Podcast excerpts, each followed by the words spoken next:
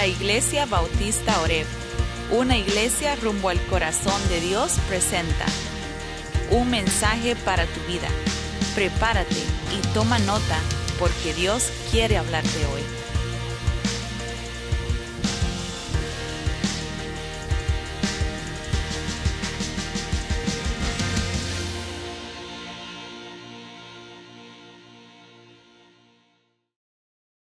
Hay un pasaje de la Biblia que quiero que tratemos hoy que es muy conocido, Josué capítulo 1. Josué capítulo 1.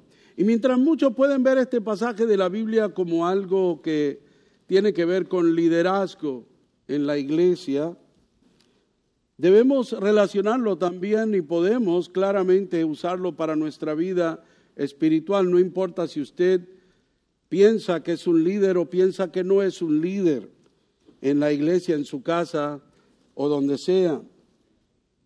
El pueblo de Dios, para darle un preámbulo a la historia y sepamos a dónde, cómo llegamos aquí. El pueblo de Dios se encuentra en el desierto deambulando por 40 años. ¿Qué pasó?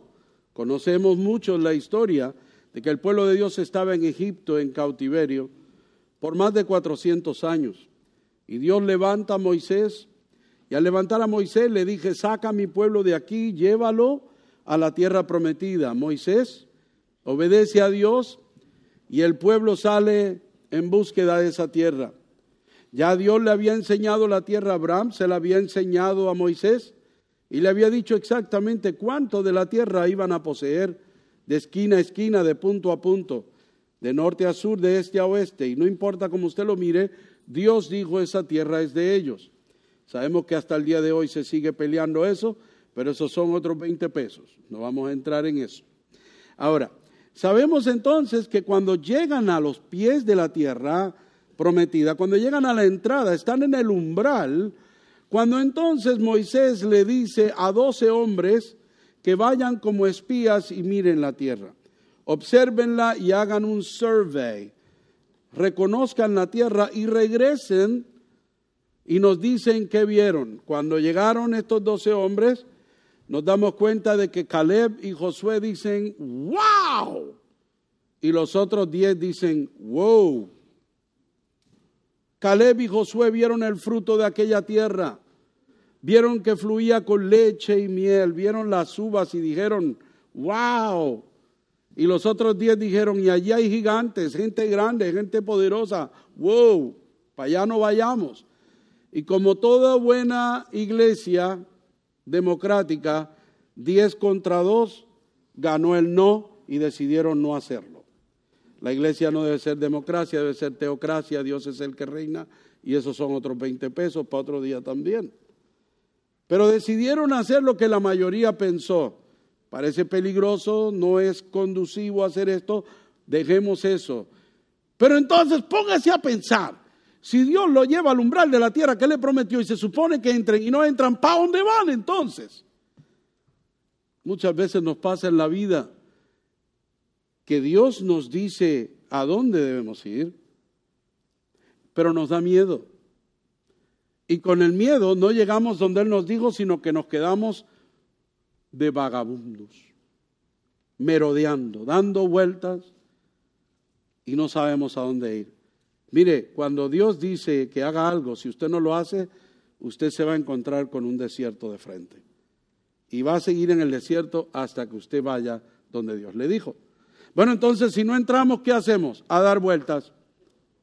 Y dieron vueltas por 40 años en el mismo desierto, 40 años, hasta volver al mismo umbral de la tierra, al mismo lugar donde Dios los había traído hace 40 años, le había dicho, entren y no quisieron. Y después de 40 años, también por supuesto, le dice a Moisés, ven, tú no vas a entrar, te la voy a enseñar para que, para que quede claro todo eso y tú no vas a entrar. Pero Josué va a llevar el pueblo y van a entrar a esa tierra. Entonces, Josué toma el mando, Moisés se lo lleva a Dios No se sabe cómo fue que murió, cómo se fue Moisés, dónde quedó, si lo enterraron, no lo enterraron, qué hizo Dios con él. Esos son otros 20 pesos. Y ya van 60 para otro día.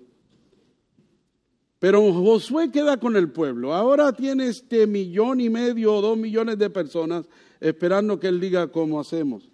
Y es allí donde comienza lo que queremos ver hoy. Tenemos que saber que Dios, antes de Él darnos a nosotros lo que debemos hacer, nos da también promesas, nos da ánimo y nos dice los resultados. O sea, Dios es bien claro. Si tú, blanco, entonces blanco. Si tú haces esto, vas a cosechar esto. Si siembras esto, vas a cosechar lo otro. Con Dios hay claridad siempre. Y vamos a ver qué fue lo que Dios le dijo a Josué y le dijo al pueblo en cuanto a sus instrucciones, en cuanto a sus promesas, en cuanto al ánimo que les quiso dar y los resultados que podían obtener. Yo creo que eso es bueno para este año, que nosotros sepamos que Dios este año nos tiene a nosotros instrucciones que Dios este año nos quiere recordar de sus promesas, que nos quiere dar ánimo y nos quiere ver disfrutando los resultados. Amén. Entonces, para este nuevo año, como yo no estuve la semana pasada cuando hablaron del año nuevo, ni estuve en el 31 cuando hablaron del año viejo, pues me toca. Entonces, hablemos de lo que podemos nosotros en este nuevo año pensar. Yo sé que hay algunos de ustedes que tal vez piensan, eh, esto del nuevo año, es el, o sea, lo único que cambia es el número y la fecha. Ayer yo desperté, hoy es un nuevo día, y si es 2023, 2024, 2035, no importa, es un nuevo día. Para algunos de ustedes este nuevo año 2024 puede significar muchas cosas y pueden pensar, ¿cuántos de ustedes ya hicieron sus resoluciones para este año? ¿Cuántos de ustedes ya empezaron a dejar las resoluciones atrás? Así nos pasa, ¿verdad? No lo quiero desanimar, pero hacemos resoluciones y a veces a los tres días ya empezamos a fallar. A veces cosas que cumplimos después de diez años de proponérnoslas. A veces cumplimos el primer año. Pero hablemos de lo que Dios nos dice aquí por un momento. Y vayamos a Josué en el capítulo 1, los versos 1 al 9, que ustedes probablemente ya han leído y conocen, al menos la mayoría de ustedes. Si usted tiene su Biblia, ábrala, este es el momento. Si usted no tiene Biblia, traiga una la semana que viene. Por favor, traiga una Biblia. No confíe en la pantalla. La semana que viene se puede apagar la pantalla y usted no sabe ni dónde estamos. Pero tráigala, es necesario. Vamos. Sucedió después de la muerte de Moisés, siervo del Señor, que el Señor habló a Josué, hijo de Nun, ayudante de Moisés, diciendo, mi siervo Moisés ha muerto. Ahora pues, levántate y cruza este Jordán, tú y todo este pueblo, todo el pueblo, a la tierra que yo les doy a los hijos de Israel. Todo lugar que pise la planta de vuestro pie os he dado tal como dijo, dije a Moisés. Desde el desierto y este Líbano hasta el gran río, el río Éufrates, toda la tierra de los hititas hasta el mar grande que está hacia la puesta del sol será vuestro territorio. Nadie te podrá hacer frente en todos los días de tu vida. Así como estuve con Moisés, estaré contigo. No te dejaré ni te abandonaré. Sé fuerte y sé valiente, porque tú darás a este pueblo posesión de la tierra que juré a sus padres que le daría. Solamente sé fuerte y muy valiente, cuídate de cumplir toda la ley que Moisés mi siervo te mandó, no te desvíes de ella, ni a la derecha ni a la izquierda, para que tengas éxito donde quiera que vayas. Este libro de la ley no se apartará de tu boca, sino que meditarás en el día y noche, para que cuides de hacer todo lo que está en él escrito, porque entonces harás prosperar tu camino y tendrás éxito. ¿No te lo he ordenado yo? Sé fuerte y sé valiente. No temas ni te acobardes, porque el Señor tu Dios estará contigo donde quiera que vayas. Qué lindo, ¿verdad? Qué hermoso. Padre, gracias por esta palabra. Bendícenos, Señor. Al escuchar esta palabra podamos nosotros ser transformados y saber que fuiste bueno, eres bueno y serás bueno por los siglos de los siglos. Amén. Y qué lindo es poder darle gloria a Dios por eso. Ahora, pensemos primero, quiero que primero miremos que Dios declara los hechos. Dios habla los hechos, lo dice claramente. ¿Cuáles son los hechos hasta este punto? Y los hechos no pueden cambiar. Lo que está hecho, hecho está, ¿verdad? El pasado. No podemos cambiar el pasado. Podemos tratar de mejorar basado en nuestro pasado, pero nunca vamos a poderlo cambiar. Tenemos que vivir el presente, tener nuestros ojos puestos en Jesús, llegando para llegar a la meta, echando hacia los lados, como dice en Hebreos capítulo 12, todo lo que nos asedia, todo el peso para ir hacia adelante. No podemos echar marcha atrás. ¿Sabe qué? No podemos revivir el pasado. No podemos revivir el pasado. El pasado ya está deshecho. Moisés ya murió. Eso es un hecho. Dios le deja claro a Josué, Moisés, a quien tú serviste, a quien seguiste, quien te dirigió por tantos años y fue tu mentor y guía y líder y pastor, ya no está. ¿Sabe una cosa?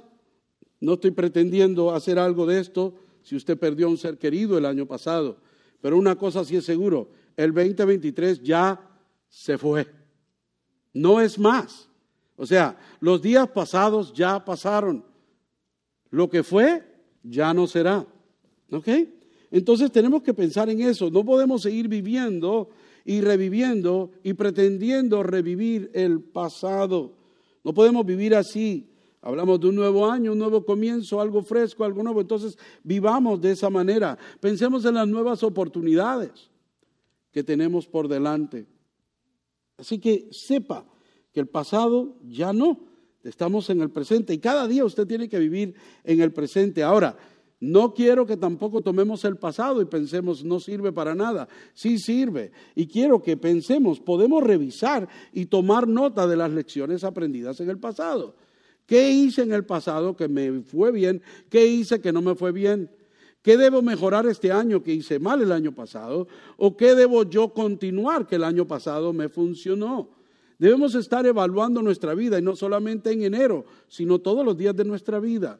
Debemos mirar atrás y pensar y meditar qué aprendí, qué lecciones puedo sacar de esto y cómo puedo mejorar en mi vida. Entonces debemos entender que, mire, como le estaba diciendo eh, eh, Dios a Josué, tal como a Moisés, tal como a Moisés, lo dice par de veces.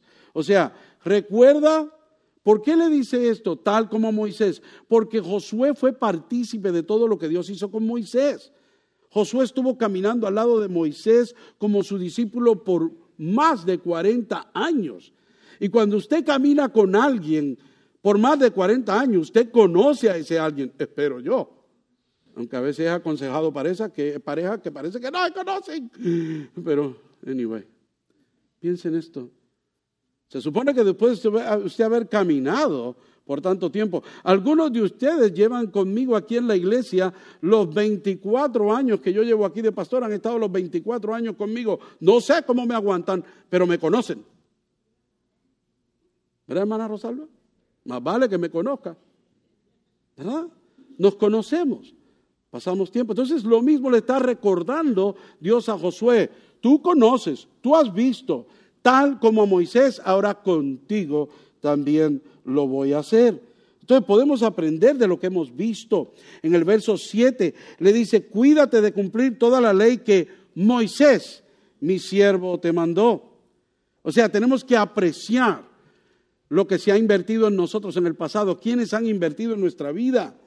Si miramos en Josué capítulo 11, en el verso 15, un poco más adelante, tal como el Señor había ordenado a Moisés, su siervo, así hizo, así hizo, así hizo entonces Josué, como le habían dicho a Moisés. Entonces podemos mirar atrás y podemos tomar nota, mirar las lecciones y aprender algo. Inclusive no nos podemos olvidar necesariamente del pasado, aunque a veces intentamos. De hecho, si usted mira el libro de Josué, Moisés es mencionado 57 veces. Entonces Moisés no se fue al olvido, pero ya Moisés no estaba. Algunas de las cosas que usted mira hoy y mirando hacia el año pasado pueden ser cosas que usted quiera olvidar, o puedan ser cosas que usted no quiere echar al olvido, pero ya no son. Hoy es un nuevo día, amén. Y podemos también testificar entonces de la presencia de Dios en el pasado, podemos ver cómo Dios se ha movido. Por eso dice en el verso 5, así como estuve con Moisés, estuve con él, ¿lo viste? Estuve con Él, ahora voy a estar contigo. Entonces podemos mirar atrás y testificar de la presencia de Dios. ¿Cuántos de ustedes saben que Dios estaba en el 2023? ¿Y va a estar en el 24? Y va a seguir estando cada año. Entonces podemos confiar en eso cuando vemos esto en, en Josué capítulo 8, en el verso 35.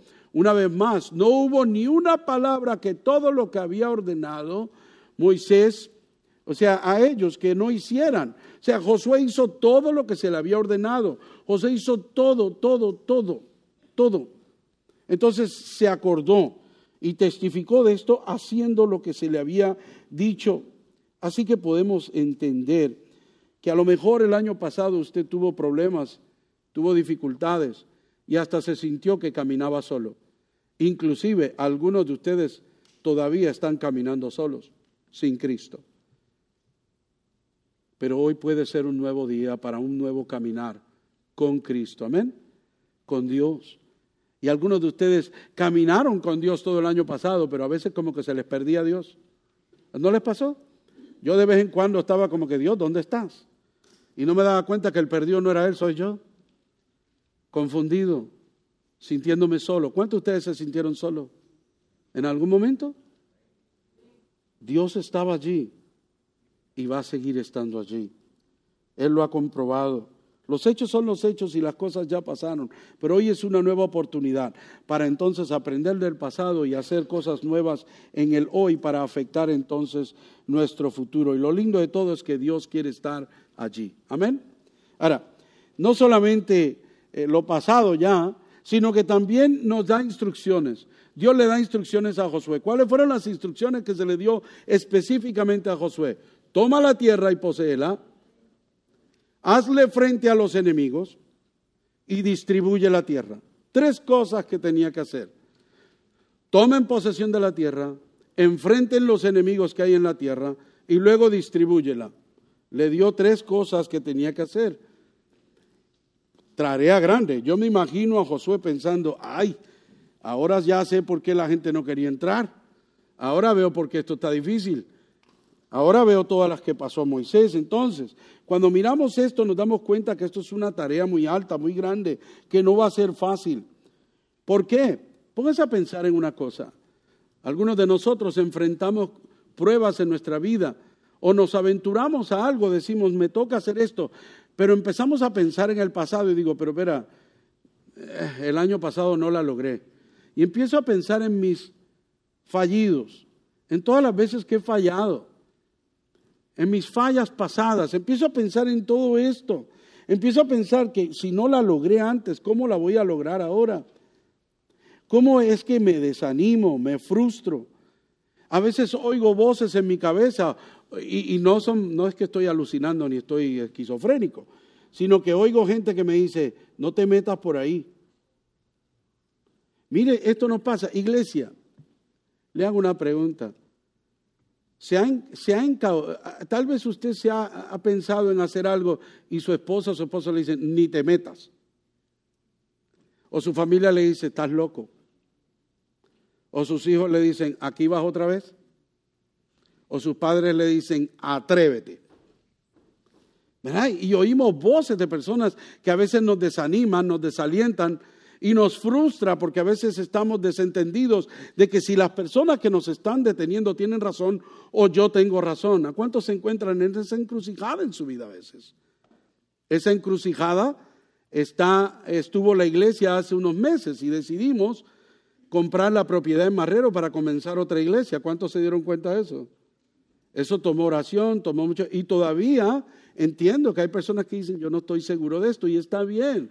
Hay personas que están diciendo, no, ahí vamos. Pero sin embargo, hicimos un compromiso y ahora tenemos que ir adelante sin miedo, amén. Esforzándonos y siendo valientes, porque ya está delante de nosotros. Y a veces nosotros tenemos que entender que hay tareas que son como una montaña, ¿verdad?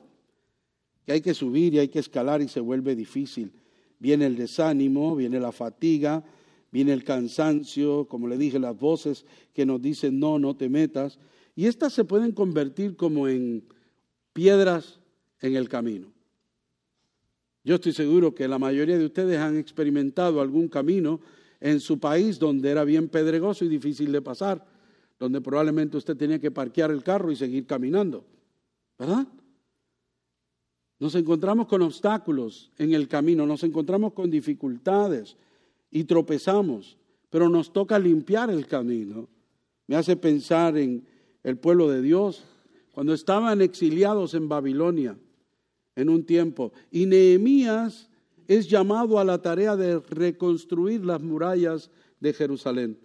Nehemías sale de Babilonia con un grupo de hombres a reconstruir la muralla de Jerusalén. Y cuando llegan allá se encuentran la muralla totalmente destrozada. Se encuentran escombros. Es lo que se encuentran. Y encima de que se encuentran escombros, vienen los demás que se habían quedado en la tierra y otras personas contra ellos. Dice la palabra de Dios que los constructores de aquella muralla tenían que trabajar con un martillo en la mano y con una espada en la otra para poder pelear contra el enemigo y seguir trabajando en la muralla. Se volvió tan, tan difícil la tarea que en Nehemías capítulo 4, en el verso 10, dice que las fuerzas de los cargadores desfallecían, desfallecían y los escombros, ¿verdad? Quedan muchos escombros, nosotros no podemos reedificar la muralla, no podemos. Algunos de ustedes probablemente en su vida se han encontrado en estos días con escombros y se hace difícil mover las cosas, sacar los obstáculos, las cosas que nos obstaculizan de seguir adelante en el camino. Pero tengo que decirte, no desfallezcas, no desmayes, ten ánimo, esfuérzate y sé valiente, que Dios está contigo. Lo dice la palabra de Dios, animarnos, porque estoy seguro que si movemos los escombros, vamos a tener un camino libre hacia la voluntad de Dios, a cumplir lo que Él quiere y a verlo a Él con sus bendiciones. Amén. Necesitamos entonces hacer, eh, ser animados. Dios está tratando de animar a Josué y encima de eso, tan que nos da ánimo, nos dice, necesitamos levantarnos y comenzar a avanzar. Hay que moverse. ¿Cuántos de ustedes saben hacia dónde van este año? Uh, tenemos problemas. Si no sabe, busque dirección de Dios, porque Dios está diciendo, levántate y empieza. O sea, ya el año ha empezado. Ya empezó, ¿qué estás esperando? A Julio. Ni Julio te va a acompañar en esto. ¿La agarraron? O sea, algunos de ustedes saben lo que Dios espera de ustedes. Tienen metas, saben hacia dónde van. Qué bueno. Entonces, levántate y comienza a caminar hacia ese objetivo. La mayoría de la gente, digo, la mayoría de la gente sabe lo que quiere y a dónde va. Pensaba yo hasta que pregunté ahorita. El problema a veces no es saber, sino levantarnos y caminar. Si usted no sabe, camine con Dios, que Dios sabe para dónde Él va. Amén. Y sabe para dónde lo lleva. Recuérdese que usted no está solo. Levántese y camine con Dios. Dios no lo quiere ver a usted solo, Dios no lo quiere dejar solo, Dios no quiere que usted camine solo. Dios quiere caminar con usted y ser su compañía. Dios quiere que usted experimente el reino de Dios con Él, porque es su reino. Él quiere verlo a usted llegar a la meta. Y la meta es estar con Él. Amén. Entonces, si usted no sabe hacia dónde va este año, propóngase la meta, acercarse más a Dios. Amén. ¿Vale la pena? Entonces ahí está la meta de este año, acercarme más a Dios. Ahora todo el mundo sabe para dónde va. Aleluya. Vamos todos juntos entonces, ¿verdad? Y mientras vamos, esfuércese y sea valiente. ¿Por qué digo esto? Porque acercarse a Dios no es tan fácil como decirlo, ¿verdad? Hacerlo no es tan fácil como decirlo.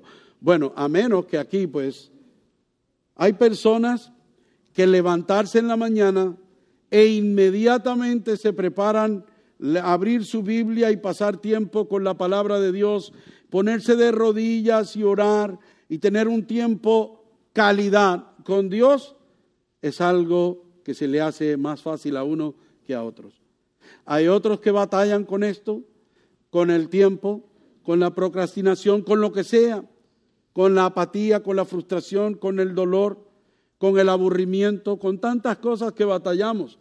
Pero leer la Biblia sistemáticamente, y no solo leerla por leerla, sino escudriñarla y aprender de ella y vivir en ella, no es tan fácil. Toma esfuerzo. Por eso Él dice, esfuérzate y sé valiente. Quiero que entendamos eso. Porque esto de esforzarse, muchos de nosotros somos bien esforzados cuando se trata de decir nuestra opinión. No, es que me van a escuchar. No, que fulano, ah, que fulano va a saber.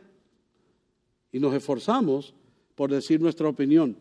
Nos esforzamos por nuestra voluntad. No, a mí fulano no me va a dejar de a mí de hacer. Yo voy a hacer. Y nos determinamos controlar a otros. Somos locos haciendo eso y nos esforzamos porque otros hagan nuestra voluntad y les convencemos de que la voluntad de ellos es la nuestra. Amén. Eso no es bueno. Nosotros muchas veces nos esforzamos por ganar un argumento. ¿Conoce usted gente así? No los mire si están aquí. Que se esfuerzan, ponen mucho esfuerzo por ganar todo argumento, por tener el comentario final. ¿Usted conoce gente así? Que siempre esperan calladito y al final porque tienen todas las respuestas a todo. Conoce gente así, son muy esforzados. Nos esforzamos por tantas cosas, pero ese no es el esfuerzo que Dios le está pidiendo. A José le está pidiendo un esfuerzo especial. Hay personas que hacen el esfuerzo por siempre estar correctos, ¿verdad? Y lo lindo es que si usted piensa que siempre está correcto, ahí es donde usted siempre se equivoca, ¿verdad? Esto de ser esforzado y valiente tampoco significa ser valiente para enfrentar a quien sea en el trabajo y decirle las verdades en la cara. El ser valiente no significa yo eh, conquistar el temor de cualquier cosa que tengo en la vida, aunque podría ser. Pero hay algo interesante de lo que Dios le dice a Josué entre esforzarse y ser valiente que yo quiero que entendamos hoy. Tenemos que ser esforzados, sí. O sea, eh, podemos decir, sé fuerte y sé valiente, o esfuérzate y sé valiente.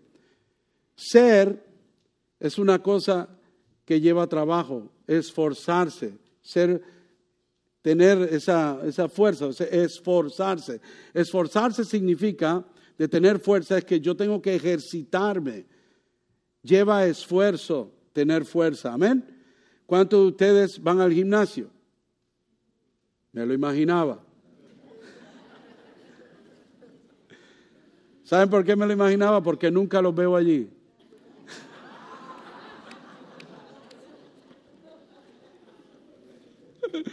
Saben que estoy bromeando, ¿verdad? nunca me he encontrado con ustedes allí. Pero cuando usted quiere ganar fuerza, usted se esfuerza por ejercitar lo que quiere que tenga fuerza. Si usted quiere más fuerza en sus brazos, ejercita sus brazos, sus piernas o lo que sea que usted quiere esforzar. Si usted quiere ejercitar, ejercita su mente para usted poder tener esa inteligencia, poderla usarla mejor y sabiduría. Entonces nosotros tenemos que pensar que lo que le está pidiendo Dios a Josué es lo mismo que nos pide a nosotros, esfuérzate, esfuérzate. Pero ¿en qué tiene que esforzarte? En permanecer firme en su verdad, permanecer firme en su verdad. Sencillo. ¿Cuántas veces le dijo, esfuérzate y sé valiente? ¿Para qué? Que no se aparte este libro de la ley de tu boca, ni a derecha ni a izquierda te apartes de él, para que medites en él día y noche. ¿Vieron eso? Si nosotros hiciéramos solamente esa parte todo el año bien hecha, ¿sabe cómo nos iría? ¡Wow! Tremendo. Estar firme en la palabra. ¿Y qué significa estar firme en su verdad? confiar en su verdad, poderme parar yo firme en la palabra de Dios, es decir, confío en ella y nadie me puede mover o remover de aquí. Confío en Dios. Dios, le, mire, en el verso 6 dice, esfuérzate y sé valiente. En el verso 7 dice, mira que te mando que te esfuerces y seas valiente. Y en el verso 9 dice, no te he mandado yo que te esfuerces y seas valiente. ¿Vieron la progresión como se pone más intensa? Dios está tratando de infundir aliento a Josué. ¿Cuántos de ustedes alguna vez han tratado de subir alguna cuesta, una loma, y se quedan a mitad de camino? ¿Le ha pasado? Bueno, en el 2015, cuando nosotros nos aventuramos a las montañas del Huaraz, en Perú, el Machu Picchu se queda corto en la altura de esto, ¿saben? Hay gente que va al Machu Picchu y necesitan oxígeno. Bueno, vayamos a Huaraz, en Perú, que es mucho más alto, donde estuvimos de misiones en el 2015. Y algunos de ustedes, ¿quiénes fueron allá? ¿Quiénes fueron a Perú? ¿Se acuerdan? Llegamos a un lugar donde había una escuela arriba de una loma. Y llevábamos un carro, un Toyotita pequeño, pero cargado de cosas para los niños. Y todos llevamos un montón de cosas cargadas para regalarle a los niños para hacer una escuela bíblica de vacaciones en la punta de aquella loma. Y no era ni tan alta. Pero, como estábamos a 12 mil pies de altura, faltaba el oxígeno. Y no se me olvida que la mitad, no, el grupo entero tuvo que descansar varias veces antes de llegar arriba. ¿Fue o no fue así, Salvador? Y encima de eso, ni el carro podía subir. Y no fue así, Salvador, que nos tocó empujar ese carro cuesta arriba, sin oxígeno. No se me olvida a mí que yo iba caminando al lado de Wanda, la misionera. Íbamos tranquilos subiendo la loma y a mitad de camino me dice, pastor, ¿usted está bien? Y yo, no sé por qué paremos. Y gracias a Dios que paramos, porque si no yo hubiese bajado la cuesta rodando. ¿Y qué nos sucede? Puedes pensar, empujamos aquel carro y lo llevamos uno, dos y tres y todos los hombres detrás del carro empujando el carro y a mitad de loma, quítense. Se devolvió. Y así intentamos hasta que por fin logramos subir. Eso nos pasa en la vida, ¿sabe? Cuando usted se encuentra frente a las lomas de los retos que usted tiene en su vida, usted tiene que agarrar impulso, tiene que levantarse, como le dijo Dios a Josué, y arrancar y subir. Ahora, el problema es que usted si se para a mitad de camino en esa loma, no solamente se detiene, se retrocede. Entonces, tengamos cuidado y recordemos que contemos con la fuerza, el poder de Dios para nuestra vida, para llegar a la cima. Y recuerde otra cosa, Dios no lo va a dejar. Y nunca se olvide tampoco de que usted tiene que esforzarse. Usted no puede quedarse de brazos cruzados esperando que Dios lo haga por usted. Dios quiere hacerlo con usted. ¿Vieron la diferencia? Hay muchas cosas que Dios hace por usted y hay muchas otras que Dios hace con usted usted trabajando juntamente en colaboración con Dios.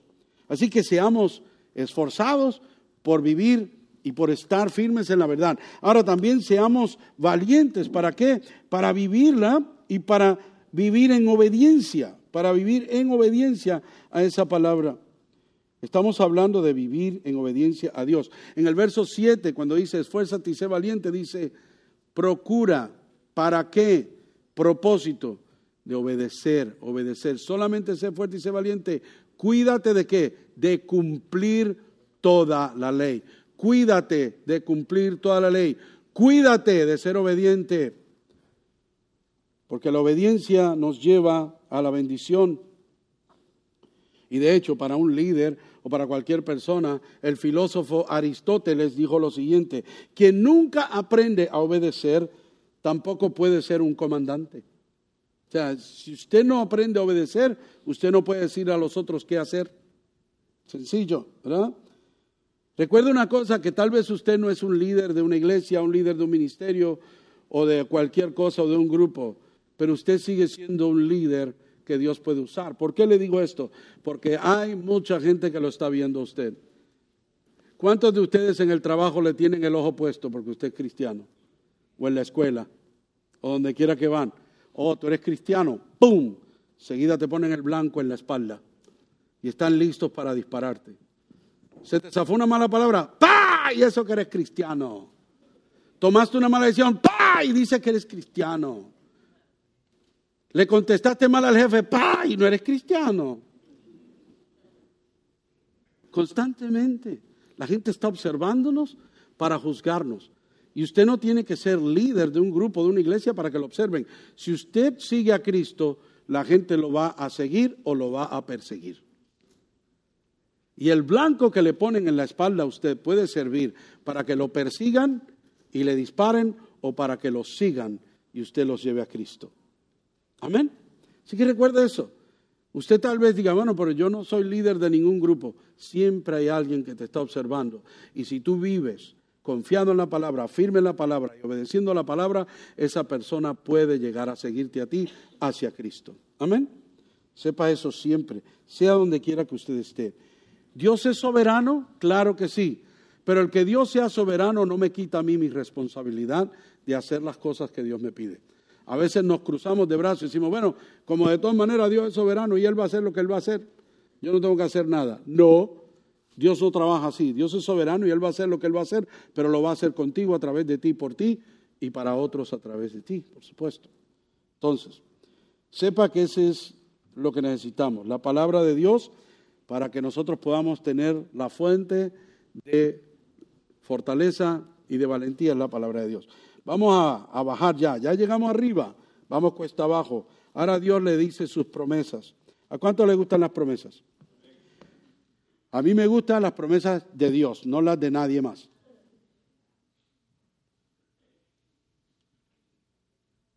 Porque las de Dios siempre se cumplen. Las mías, eh. A veces trato, a veces ni trato, a veces cumplo y a veces no. Soy sincero con ustedes. ¿A cuántos le pasa lo mismo? Mm, yo sabía. Nos pasa, pero Dios sí cumple, Dios no falla. Y lo lindo es de todo que Dios tiene un lugar para nosotros. Mire, le dijo a Josué, yo esta tierra la he determinado desde mucho antes, a tus padres, a tus ancestros. Y es lo que yo dije antes y es lo que hoy y así va a ser. Es tu tierra. Quiero decirte algo, Dios quiere establecerte a ti quiere establecerte y tal vez no estamos hablando de que Dios te va a dar una casa nueva este año, especialmente con los precios los intereses como están. No estoy hablando de eso, no estoy hablando de cosas materiales, que Dios te va a dar una casa. Por eso hay muchos por ahí que andan pisando y reclamando y declarando, ¿verdad? Y, basado en esto, porque dice, todo lugar donde pise la planta de tus pies será tuyo. Y tú lo ves en los altares y la gente allá y ¡pum! Y se les cae el edificio, pero ellos siguen reclamando, pisando y declarando. Eso no es. O sea, yo no tengo libertad de yo pisotear y escoger lo que a mí me dé la gana. Yo solamente puedo poner mis pies sobre lo que Dios me ha dado. La agarraron. Lo que Dios me promete a mí, lo que Dios me va a dar a mí, eso sí yo puedo poner mi pie sobre eso y decir, esto es mío. Pero si Dios no te lo dio, no lo reclames, no lo declares, te vas a desanimar o el diablo te lo puede dar y ni cuenta te diste de dónde vino. Tenga mucho, mucho cuidado. Lo claro aquí está que Dios le dijo, donde pongas tus pies, pero tenía límites dentro de la tierra que yo te doy. Pon tus pies sobre lo que Dios te da. Punto y se acabó. Espera la voluntad de Él. Cuando tú sabes que algo es para ti, entonces. Si no, ni pongas el piecito ni un dedito. Sencillo, espera que Dios, porque Dios cuando promete, Dios da. Y Dios cuando nos llama y nos promete algo, no es para nosotros solos, es para compartir. ¿Cuántos dicen amén? Amén, claro, compartamos. Dios no me llama a mí para darme a mí, Dios me llama a mí para que también yo dé a otros. Eso es importante. Llamó a Josué y le dijo, esta tierra es para ti. No, le dijo, esta tierra es para ustedes, para el pueblo que yo le prometí. Dios nos puede usar a nosotros para bendecir a otros. Este año proponte bendecir a otros. En vez de proponernos solamente que Dios me bendiga con esto, me bendiga con lo otro, o lograr esto y lograr y lograr por nosotros, piensa en lo que puedes lograr por otros, para beneficio de otros, para la bendición de otros. Eso es lindo también que podemos hacer. Y Dios nos ha establecido. Y tal vez nosotros, Dios no nos ha dado una tierra como se la dio Israel. Bueno, nos dio este pedazo de terreno, nos dio este edificio, y nos está dando otro, qué bien. Pero no estoy hablando de eso, estoy hablando de que Dios quiere establecerte en un lugar especial y ese lugar especial es su corazón. Dios quiere establecerte en su corazón, en Él. Quiere que tú seas parte de Él y vivas en Él. Y no solamente te quiere establecer, quiere protegerte. Tú puedes contar con su protección. Piensa en esto. Le dijo a Josué, vas a entrar y no va a haber enemigo que te pueda hacer frente. No va a haber enemigo. Ay, qué bueno, ¿por qué? Porque Josué era tremendo guerrero. No, porque Dios estaba con él. Hay una gran diferencia. Usted tal vez no tiene muchas fuerzas para pelear, pero el que va con usted es el guerrero que no pierde una batalla, es Jesús. Entonces, sepa eso, Él le va a proteger, usted no está solo. Yo sé que esta es una ilustración antigua que ustedes tal vez ya han escuchado de mi parte o de algún otro pastor, pero vale la pena repetirla.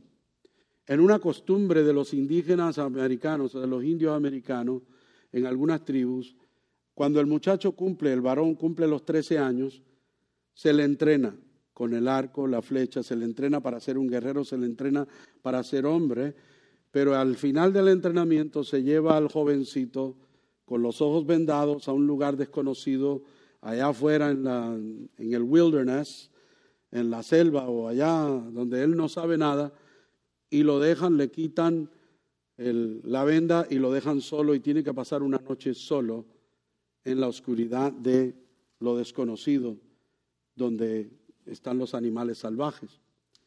Y allí dejan al niño hasta el otro día. Y si el niño al otro día, eh, ya entonces pasa la prueba, si está allí bien, y si no sale corriendo de miedo, ¿verdad? Y se establece como hombre de la tribu. Y en una ocasión se cuenta de este jovencito que fue puesto allí, ¿verdad? Y que en la noche, cuando le quitaron la venda, todo estaba oscuro, y cada vez que sonaba cualquier cosita, aunque fuera un palillo de diente por ahí, aunque fuera algo, el muchachito pensaba, puede ser un oso, puede ser una serpiente, constantemente asustado toda la noche. Pero cuando empezó a salir el sol, el niño comenzó a sentir alivio y decía, ay, por fin llega la luz, por fin paso esta prueba. Y cuando mira, se fija que mientras sale el sol hay la sombra, una sombra de un hombre con un arco y una flecha cuando por fin logra ver quién es esa sombra, es su padre, que ha estado ahí toda la noche para acompañarlo. Sepa una cosa, su Dios siempre está presente. Aunque usted no vea ni la sombra, Dios está allí con usted. No falla, Dios no falla. Usted podrá mirar la noche y la puede ver oscura. Usted podrá perder de vista todo lo que Dios ha hecho y lo que Él es, pero Dios nunca lo pierde a usted de vista. Sepa eso. No se olvide Dios siempre está allí y nunca nos dejará ni nos abandonará. Su presencia es firme y es fiel y es eterna. Sepa usted que lo que Él promete, Él cumple. Sepa usted que lo que Él pide, a Él se le va a dar. No se olvide de esas cosas. Y por último, miren los resultados. Qué lindo los resultados que pronuncia Dios. Número uno, Dios te establece. Ya lo vimos. Estuvimos mirando eso un poco. Dios te establece te da posesión, posesión de una vida. Yo quiero decirte, Dios no quiere darte un pedazo de terreno, Dios no quiere darte un edificio, no quiere darte una casa, un carro. Eso no es lo que Dios quiere darte, lo que Dios quiere darte es vida, una nueva vida. Y esa nueva vida solamente es posible porque Él la da, Él la compró, Él la pagó y Él la hace eficaz en Cristo Jesús el que murió por nuestro pecado, el que fue a la cruz y pagó el precio para que fuéramos de esclavos a libres, para que pasáramos de muerte a vida solamente en Cristo.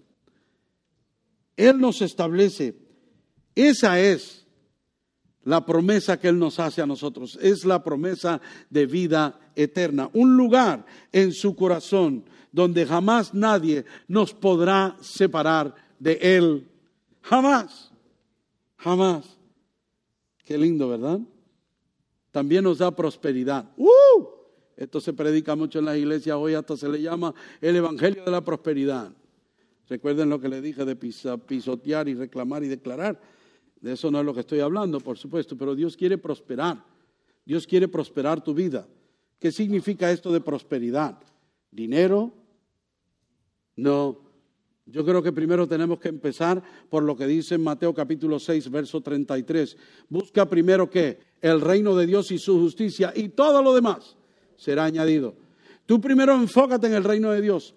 Prospera en el reino de Dios. Prospera en acercarte más a Dios. Prospera en tu relación con Él. Prospera en conocerle a Él más y más cada día. Todo lo demás, si viene bien y si no también porque lo más importante es prosperar en tu vida en Cristo. Aparte de eso, Puedes prosperar en todo y lo que hiciste fue fracasar. Prosperar en tu vida en Cristo. Él quiere abundancia, Él quiere abundancia para ti. Mire lo que dice en Efesios capítulo 1, en el verso 3.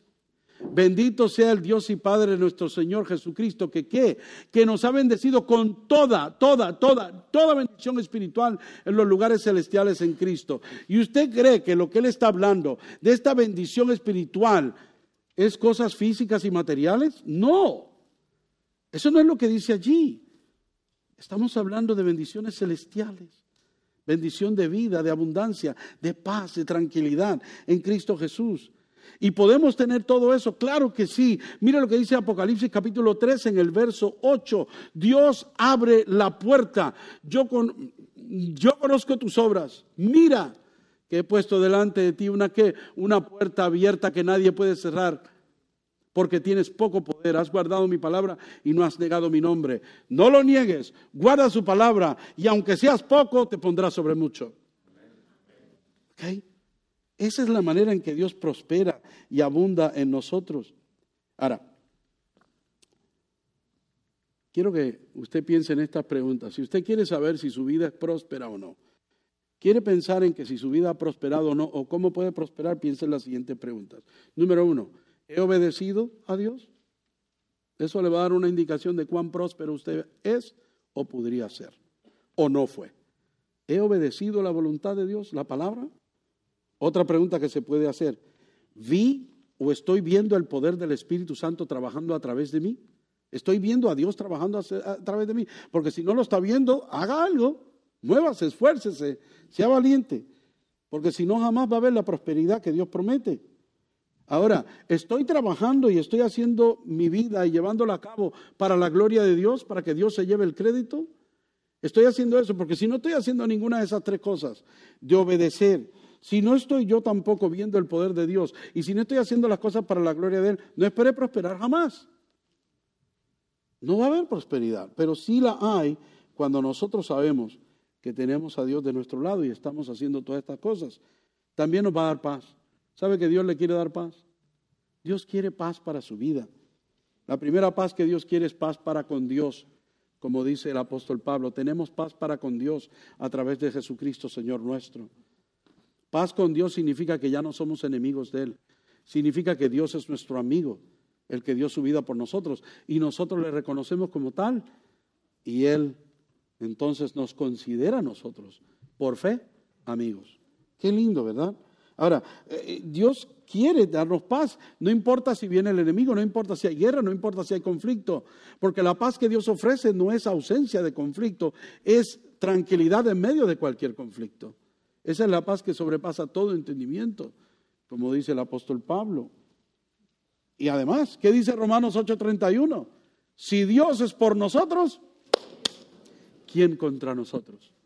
Nadie, no se puede. Y por último, esta palabra es la que algunos de ustedes van a salir de aquí así. Pastor, me voló la mente, me estalló el cerebro con esta. Tendrás éxito. ¿Cuántos de ustedes quieren tener éxito en la vida? Amén. Ahora, pensemos en lo que quiere decirle Dios a Josué y a usted y a mí con esta palabra de éxito. Esta palabra yo no la había estudiado como la estudié esta semana para este sermón y me di cuenta de algo que también me, hizo, wow. Es que la palabra éxito allí no significa que todo te va a salir bien. La palabra éxito allí no significa que vas a tener satisfacción en todo lo que haces. La palabra éxito no significa que todo el mundo te va a mirar y va a decir, wow, este sí le va bien, a este sí sabe. Eso no es el éxito que está describiendo allí. Ahora, la palabra que está describiendo allí es la palabra éxito. Quiero que miremos un momento. En el verso 8. Porque entonces, ¿cuándo? Cuando estés pegado de la palabra, cuando estés pegado y no te desvíes, cuando obedezcas, cuando confíes en sus promesas dice, entonces al final del verso 8, harás prosperar tu camino y tendrás éxito. La palabra éxito allí significa tomarás decisiones sabias. ¡Auch! Piensen en eso. tomarás decisiones sabias. Cuando tú te pegues de la palabra, cuando te pares en su verdad, cuando confíes en Él y no le falles y obedezcas, tomarás decisiones sabias. Eso es lo que significa. Dios le está diciendo a Josué, al final de todo sabrás qué hacer y harás las cosas con sabiduría. ¿Cuántos quieren eso para este año? La Iglesia Bautista Oreb, una iglesia rumbo al corazón de Dios, presentó un mensaje para tu vida. Si este mensaje ha sido de impacto para tu vida o quieres escuchar más sermones o información de nuestra iglesia, visita nuestra página web www.orebnola.com